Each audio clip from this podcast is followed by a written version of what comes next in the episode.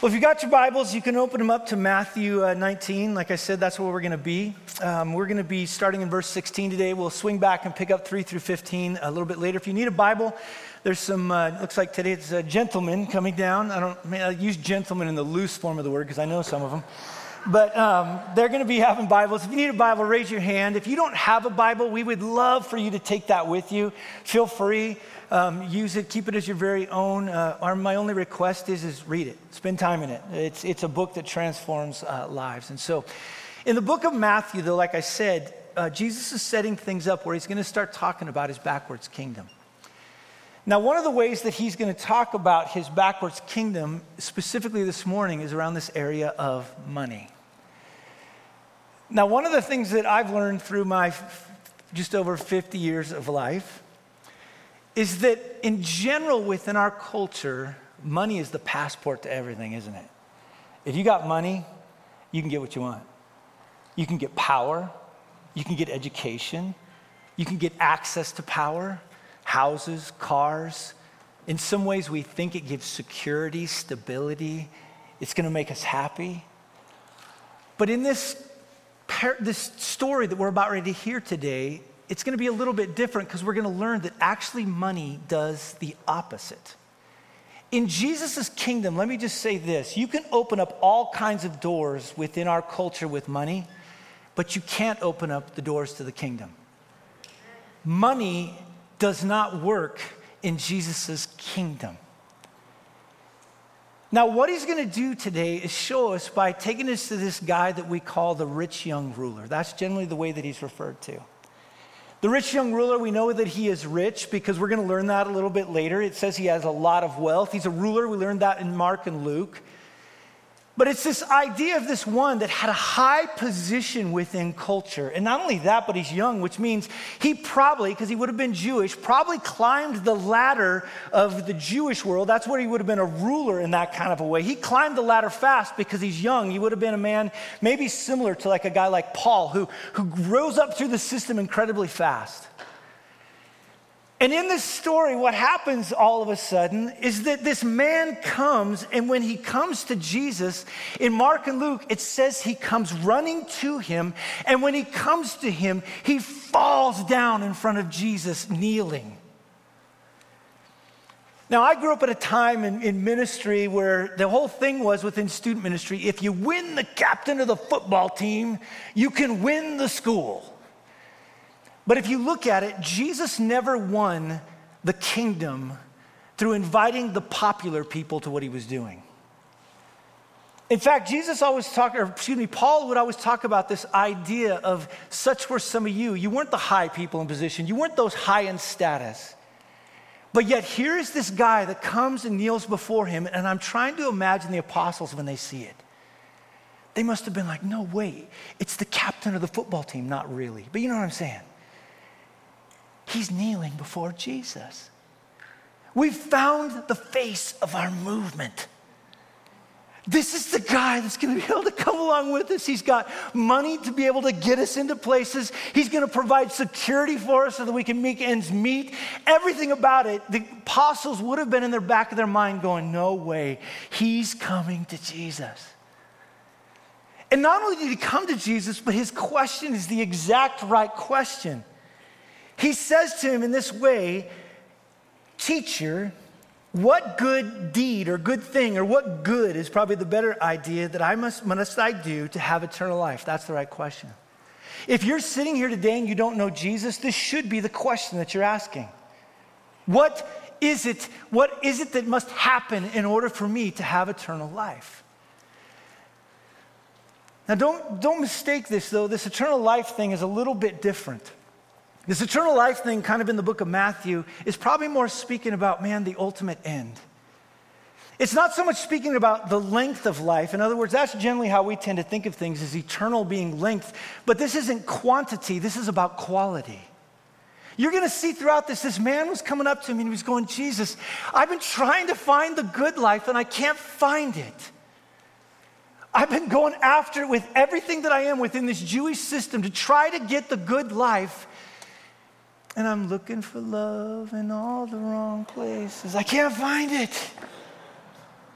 I can't find it. You're going to see this that he's done everything correctly, but something in this man's life was missing. Even that word have is important. That word have, it's explained differently in Matthew or in Mark and Luke as this idea of inherit. It, it, it kind of contained the idea of an inheritance to the new world, of what God is beginning, and this one where God is supreme. It's everything that humanity has longed for. He knew somehow in there that Jesus is establishing something in this life that they longed for. He saw too many people healed. He heard too many stories about Jesus calming the wind of doing these incredible things. And he knew, Jesus, there is something about what you're doing. I want to be in on. I want to have eternal life. I want to inherit what you're offering. You have it. I know you do. What must I do? That's what he's asking. It's what I see in so many people when they come and ask me questions. They're, they're looking for something. They're trying to find what's underneath this life. What is it that makes sense of this life? You're going to see this as a theme all throughout this section. He's going to talk about it in verse 16, eternal life. He's going to talk about it in verse 17, Jesus enter life. Verse 21, how do I be perfect? Verse 21, treasure in heaven. Verse 23, kingdom of heaven. Verse 24, kingdom of God. Verse 25, saved. But in it, he's asking this question what, what good deed am I supposed to do? There's got to be something. Now, don't think about this sometimes like we do, maybe like if you're more of a maybe conservative evangelical where we're looking for good deeds to earn our way to heaven. That's probably not exactly what he was asking. The good that he was asking about would have had more to do with that particular time in the world in which he lived. He's asking a question about what sect of Judaism are you, Jesus? Is the good that I'm supposed to do is to spend my time knowing the Torah and investing my life into knowing what we sometimes call the Old Testament, just knowing and loving and, and understanding it. In other words, Jesus, are you a Pharisee? Or, Jesus, am I supposed to use my money to, to, to, grease the skids of power like the Sadducees that can somehow do something with the Roman government so that we can live at peace and that's going to usher back the king? Are you a Sadducee? Jesus, are, we going to go off to Idaho, Texas, Tennessee, South Dakota, to the desert, Nevada? Are we going to go off somewhere? Is that where you're going to take us and we're going to live this great life and, and usher back your kingdom? Are you in Essene? Jesus, are we supposed to go fight? Is that the good I'm supposed to do? Am I supposed to go back with you and to take up arms and drive out the Romans? Are you a zealot? What, what, what, what good am I supposed to do? Jesus, just tell me. I know you've got eternal life in your hands. What am I supposed to do? I think that's what a lot of people ask. It's probably even some of you, if we're being real honest, you're asking the question how do I find this thing life? I'm looking for it. What's crazy is he'd probably been doing it his whole life. I'm imagining in some ways he was tired. He just wants to find the answer. Well, in it, I love what Jesus does to him. Jesus was the ultimate teacher. Standing in front of him now, or kneeling in front of him in that moment, like some people would have said, okay, here's what you got to do. You have to believe that Jesus died, was buried, rose again. You need to say a prayer, and after you said the prayer, all is good and follow us. That's not what Jesus does. Jesus looks at him, and I love this first question Why do you ask me about what's good? See, that word good that he's toying around with, he's kind of saying to him, you know, you kind of have a little bit of a careless language problem here. See, good isn't in us, is what he's trying to say to him. Like anybody that ever says, you know, people are basically good. How can you say that? Read the news. Well, I'm not talking about people, I'm talking about babies. I've had over 20 of them through foster care. All of them, I realized they were evil.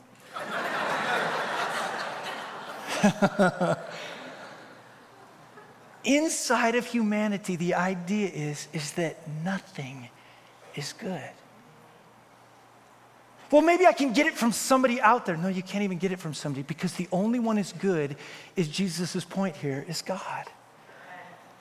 You can't earn good, you can't manufacture good, you can't somehow coerce good from other people because they don't have it in him. The only one within himself who has good is his point here is God. So his point kind of in this is like, let me correct your theology a little bit.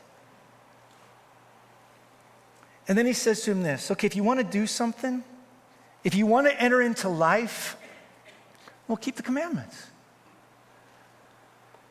In other words, do what I've been asking you to do since Moses. No, but there must be something special, Jesus. No, do what I asked you to do. Well, but shouldn't we? No, do what I asked you to do. I mean, there's so often when, like, I don't know how to be you parents, or maybe you've you parent in the past, right? You've told your child to do something and they do something else, and they're like, look what I did over here. And you're like, I didn't ask you to do that over here. I've asked you to do this. Do this. And on one essence, too, just understand this Jesus is kind of setting him up a little bit. Just do the commandments. Anybody that knows anything about the commandments knows you can't just do the commandments. There's an impossibility to it. There were 613 commands. But somehow in it, this guy, and you're going to see this in here, Jesus is kind of just reeling him in. And I love his first statement. Which one? Can you help me understand, maybe narrow it in just a little bit? What's Jesus doing? What's he doing there? Well, see, at that particular time, okay, he would have known now, okay, so he's very big into the Torah. This would be the guy's thinking. This Jesus guy's big into the Torah, so he must be a Pharisee. That must be his leaning.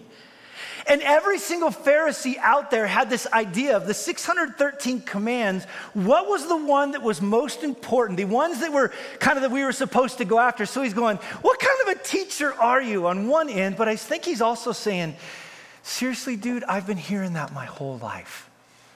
So which ones? I've been trying to do all 613. I'm just tired. Which ones? Now, in some ways, Jesus said, I will make you fishers of men, and Jesus is fishing here. He throws the bait out, and now he's just doing this. And he's just watching. Now, I love what Jesus does here. Okay, I'll tell you. I'll give you the ones that are most present to be seen. And he gives them the last, basically the last six commands of the Ten Commandments, the, the Pentateuch. Watch what he, or, or excuse me, the, the, the Decalogue. It says, Jesus said, verse 18, Well, you shall not murder, you shall not commit adultery, you shall not steal, you shall not bear false witness, honor your father and mother, and kind of the, the 10th command of coveting, and he kind of ties together with Leviticus 19, and he says, You shall love your neighbor as yourself. That's what I've called you to do.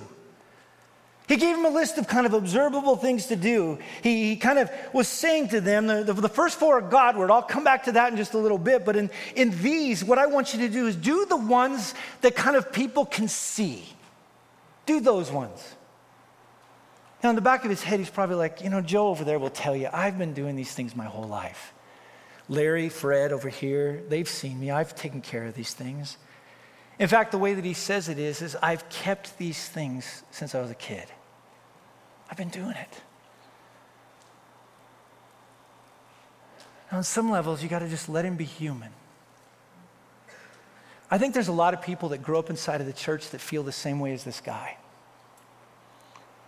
I've been going, man, I've been attending your services, dude, for I don't know how long. You're not as funny as you think you are. You're definitely not smart. You're trying to figure it out, dude. You've got issues, and I'm still coming back wondering, why am I even here? I think he's just sitting there. I've been in this system for years and years and years. And in that time, he now says, What do I still lack?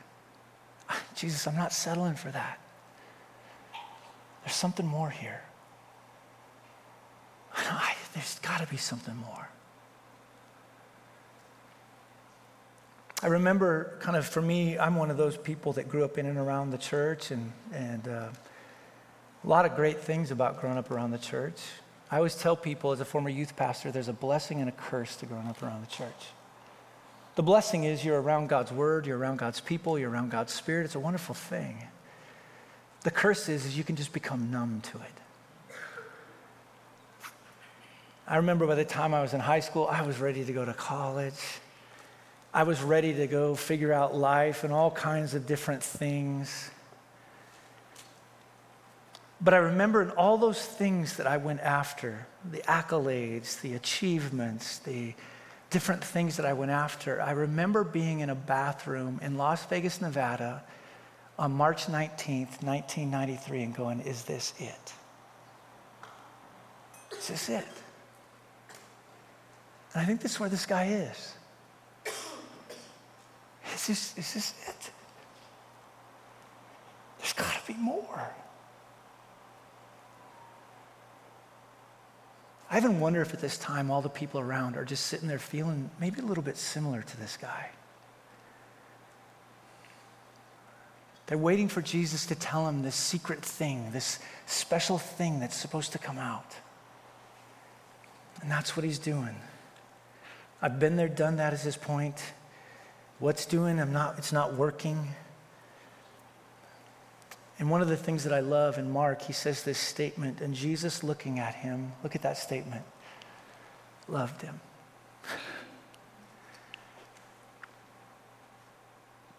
I came back from Las Vegas, and one of the guys that I met with was a guy named Pat. Pat was a man that um, he was, some, we were connected. I don't, our dads, I think, in some way coached football or something together, and he went to the same high school, I went to high school, and somehow we kind of found each other. And I remember as we were sitting across from each other, and I told him this I said, Man, I've tried everything. I have pursued everything that I can in sports, academics. I've partied. I've done all these different things to try to find the end of it, and I just can't find it. There's got to be something more. And I remember Pat looking back at me, and he said, What if the very thing that you want, life, you can't have until you drop those things that you're pursuing to try to find your identity in apart from God. He said, Todd, those are called idols. And he said the funny thing about idols, and he quoted this guy named Calvin who was alive a bunch of years ago. He said these they, they come from within us, these idols, these things that we think are going to protect us, serve us. And I had, I mean, in a lot of ways, sports was kind of my way to find my identity my parents, we had different jobs, and so I'd go from you know town to town in different ways in this metropolis called the state of Wyoming. More cows than people. But every town that we go to, the one key that I always had was sports. I was generally faster than a lot of people, could shoot a ball through a little metal rim better than most people. I was great at turning left around a track. But whenever I needed like that place to find sports was kind of that thing for me.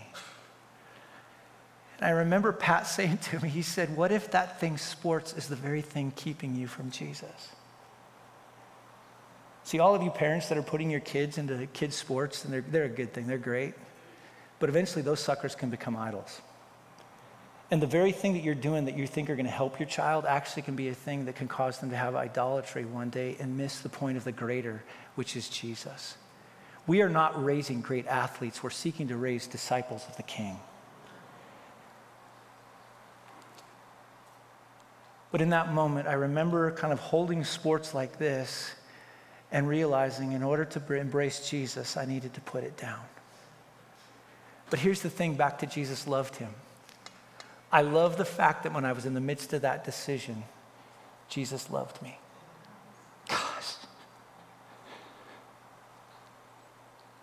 He loved me. He loved you. And here's where this young man is.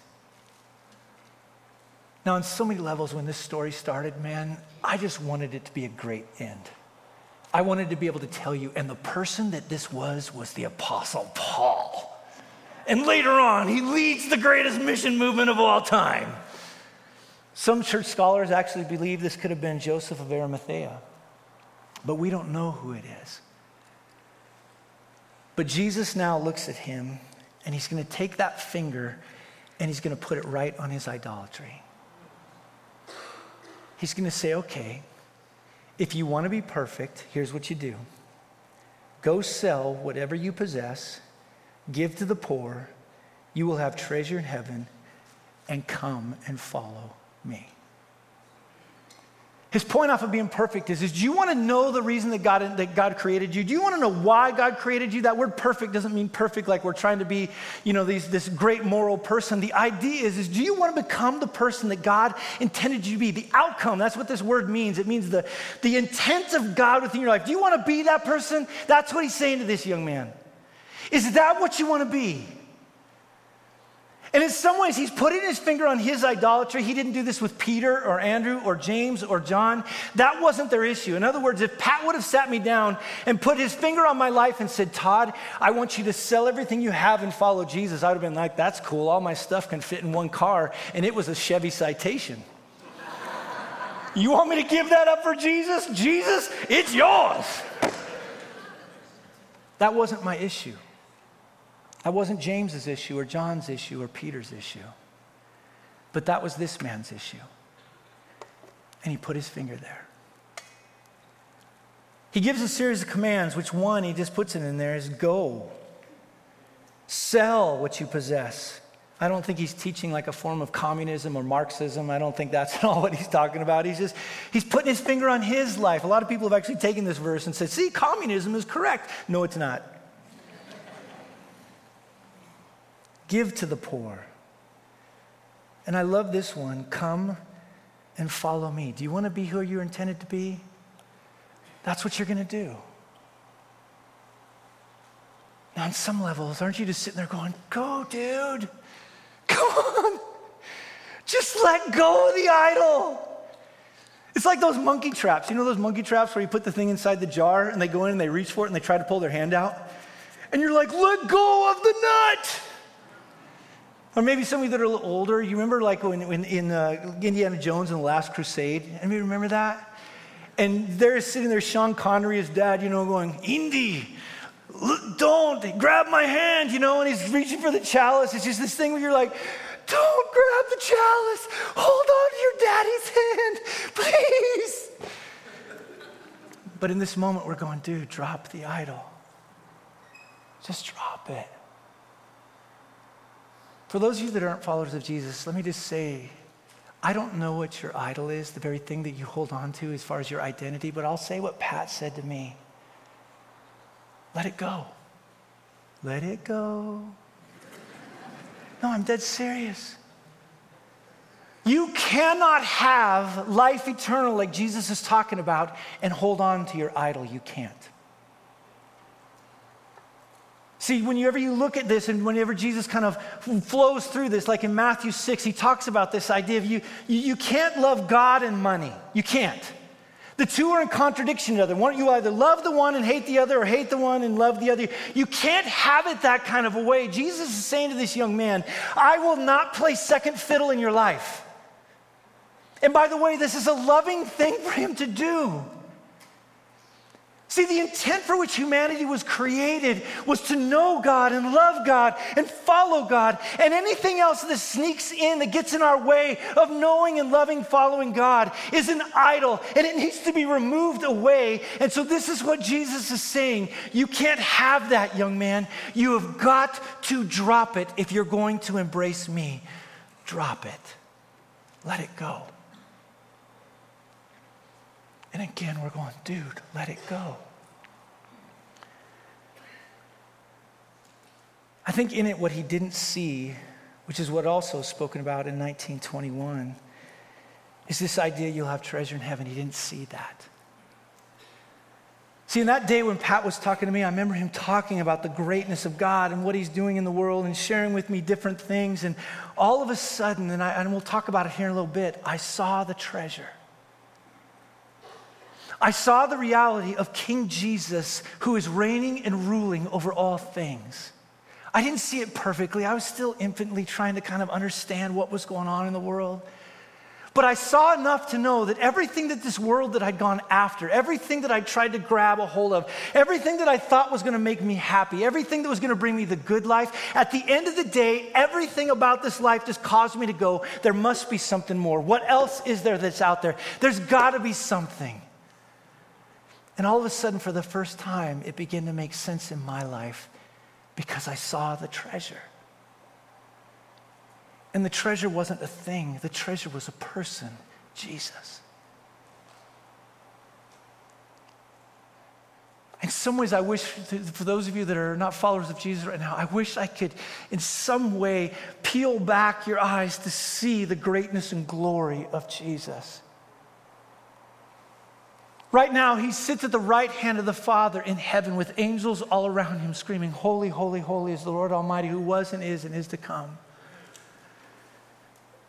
Right now, he sits enthroned in heaven. And those of you that are worried about what's going on in this world, and I get it, it just seems to be so discombobulated.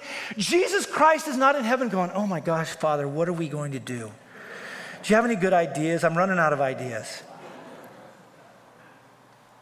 He's reigning. And it says when he returns, he's bringing his reward with him. And it is that life that we have longed for. You know that life. And this week when I was reading the news, I was just sitting and I started like imagining what is the world going to finally be like when there's no more war? When there's no more crime? When there's no more death and no more heartache?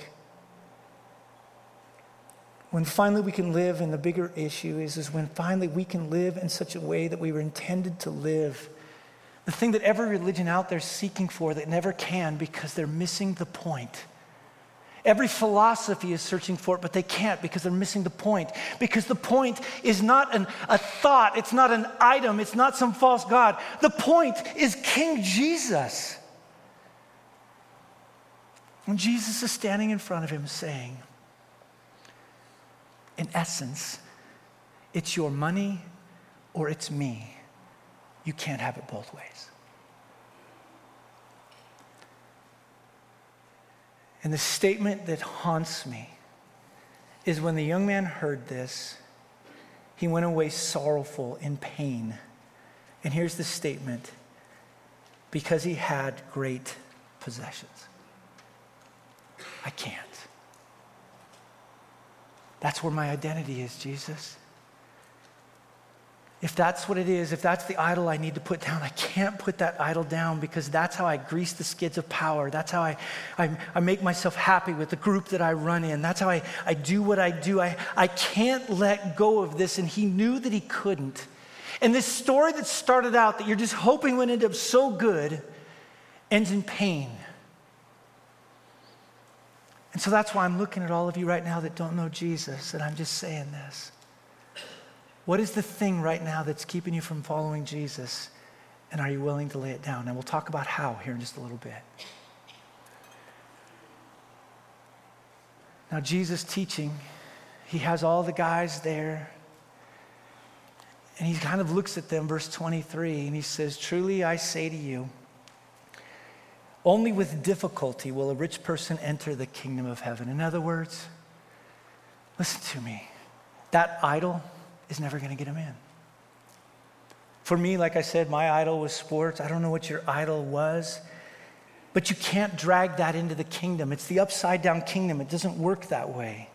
In fact, the next statement, verse 24, again, I tell you, it's easy for a camel to go through the eye of a needle than for a rich person enter the kingdom of God. It's not talking about that there used to literally be an eye of the needle in the gate uh, in Jerusalem. That's a canard that got disproved. He's just talking about the fact it's impossible. It's like when pigs fly. It's impossible. That man's idol, whether it's richness, whether it's sports, whether it's whatever it is, that very thing, it is impossible for you to enter the kingdom and to hold on to that. It's impossible. You can't. Well, but there's got to be a different way, right, Todd? No. He says it's absolutely impossible. Now, just for a second, imagine those guys sitting there going, No way, that's the rich young ruler. That's the dude that was good looking. That's the dude that had it all. That's the dude that was high up in the, in the, in the, the, the, teaching kind of group that he used to be a part of. That's the group that's rich. That's the guy that has everything. He's the guy that's been keeping the law since he was a little kid. If he can't make it, then in the back of their heads, they wanted to know, then who can be saved? Jesus, who? If that dude can't, then who can? And I love Jesus this moment. See, not only was he fishing with those other dudes, he was also fishing with them. Jesus, who can be saved? And I love this statement. With man, this is impossible. But with God, all things are what? Possible. He's not talking about, oh dear Lord, as I come to put my money into to win the lottery. With man, this is impossible, but with God, all things are possible. Praise be. He's not talking about that. See, because everything that Jesus has been talking about up to this point is the impossibility of the kingdom, but the possibility, and the only one that can happen is what he keeps hammering over and over and over and over again, which is the only way in is to have a changed heart. That's it. It's the promise of Ezekiel 36 and the promise of Jeremiah 31 that I will take out that old heart, that old heart that loves idols, that old heart that goes after all of these different things nonstop every day that can't find its end. And I want to put a new heart in there that is designed in such a way that you will understand that the fulfillment is not in the pursuit of things, but in a person, and that person is Jesus. And all of you in here, let me say to you this if you're a follower of Jesus, I want you to get this is the day that your heart gravitated to see the greatness of Jesus was not because you were smart, not because you were part of the right group, not because you somehow had figured things out. It's because a miracle was done in your life in which God took your old heart out, put your new heart in, and suddenly you went, oh, Jesus. Because it is not in us, it is in Jesus Christ. We don't come into the kingdom because we're smart. And so all of us that sit there and look around and go, What's wrong with this world? Oh, they're so bad. What happened to this world? Should be going, Oh my goodness, what happened to me? Instead of pointing out there, we should be going, No way. God, you've given me a new heart. You've stirred within me now the capacity to see you. It should be why we share with people, man. I love the fact that I, it's not my job to save people. I just share with them the good news of Jesus. I can't save them, but God can change their heart. And so we can sit there, we can throw seed out to people and just trust the fact that it is not me that changes hearts, it is God that changes hearts. And so today, if you're in this room and you're sitting there going, wait, Todd, I've got a problem. You said that it's impossible, but if it's impossible, how am I supposed to do it? I would say to you, let it go. I can't. Let it go. But Todd, you told me I can't. I'm asking you to do the impossible. Because with God, all things are possible. Put it down. If you've never bent the knee to King Jesus, make it today. But let me, let me tell you one other thing for the rest of us in this room that know Jesus. See, here's the thing though, is that Jesus is never done messing with our heart. Because he might deal with one idol when we first come to know him, but you know we've got all kinds of idols going on inside of our heart. And even as I studied this this week, it was so fascinating. I'm sitting there going, oh, I can't wait to bring this to the people. They need this. Oh, it's going to be so good for them. Oh, Lord, aren't they blessed to have me to bring them this? And you know, when you do that, God's like, mm hmm. And I remember him just taking his finger in my life on Tuesday and going, We need to talk about some idolatry in you. I'm like, No, no, no, Lord, for them. Them. I'm a holy man. I'm a vicar. I'm a man of the cloth. No, Todd, you. And here's the question I'd have for the rest of us in here that know Jesus. What's the thing in your life right now that Jesus is putting his finger on that you need to deal with? For me, it was, in one essence, I was refusing to say, forgive me to somebody. On another end of it, I was refusing to go to somebody. And I remember Tuesday, just Jesus going, No, we're going we're going to talk about that. Person that I was talking to this week, for him, he's had a secret for a bunch of years. And I'm looking at him and he's like, I cannot tell people. Nope, I can't. I can't confess that sin. And I'm looking at him going, Put it down. Put it down. I can't, and I know you can't. With you, it's impossible, but with God, what? Deal with your sin, dude. Somebody else, they came up to me and they wanted to meet with me about what's going on in the world. And I said, put it down. Well, no, you don't understand. If, if I watch, and again, whether you watch Fox or CNN or MSNBC or, I don't know, cartoons, whatever you watch, you do realize you have zero control in the world on that, right? I seriously doubt the Palestinians are going to call one of you up and go, dude, I saw you were on the news the other day. We've decided actually to forego everything and change everything because you were watching CNN. Let it go. I'm not saying don't pray, pray. You can't solve world peace. That's why Jesus came. He's the Prince of Peace. You're just you. You get that, right? Let it down. I can't if I don't watch at 10, 11, and 12 and also catch news sites on the website, the world will stop revolving. Dot. Let it go. Let it go. That's an idol in your life. I don't know what your idol is right now. But I think Jesus is wanting to deal with you. So we're going to end this way. If you need prayer, I'm going to be up over here with a group of people. We'd love to pray with you. If you're somebody that doesn't know Jesus and today you're at that point where you're saying, you know what, I'm done for looking and trying to find and going down all these avenues.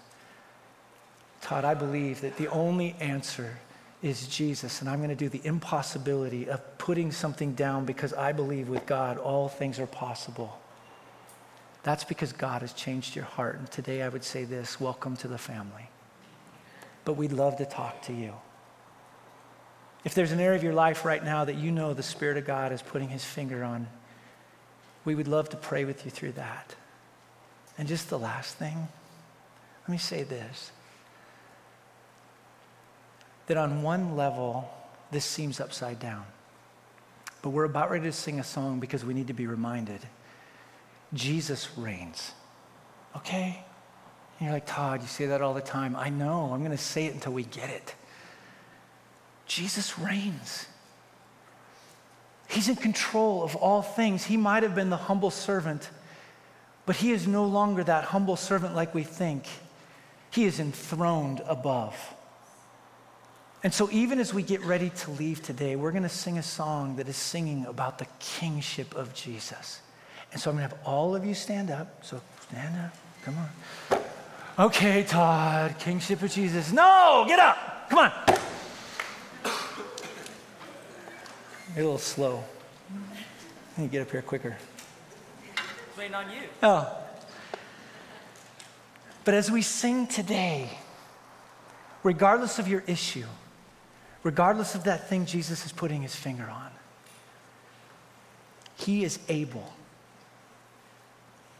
the moment you're right now sitting there going, I'm not going to deal with it, I don't want to deal with it, Jesus is able. Are you with me? And so, Father, help us right now. Help those that don't know you to know you. Help those of us that have that thing that needs to be dealt with. Help us to have the power to deal with it. Father, thank you so much that in spite of our inability, your ability has opened the eyes of so many in this room Thank you so much that, that people in this room that know, love, and follow you, their name is written in the Lamb's Book of Life. Thank you so much that you knew us before the foundation of the world. Thank you so much that you sent your Son to die for us, to bring us into your family, to make us of your very own. Thank you so much, Father, you're not afraid to call us sons and daughters of the King. Thank you so much that we have inheritance that's imperishable, that's set aside for us until the coming of Jesus when it will be established. Thank you so much, Father, that you don't have a future for us that's unknown known. You have a future for us that's fully known, in which you will reign and rule over all things. And I pray for everybody in this room, Father, would you take us and make us a group of people that don't find our hope in this world nor in the things that are in this world, but help us to find the hope that is true, the hope that is found in you and you alone. May your Son return, may your kingdom be established, may your people forever be ones who are satisfied in your Son. Father, do a powerful work in this people. And all God's people said,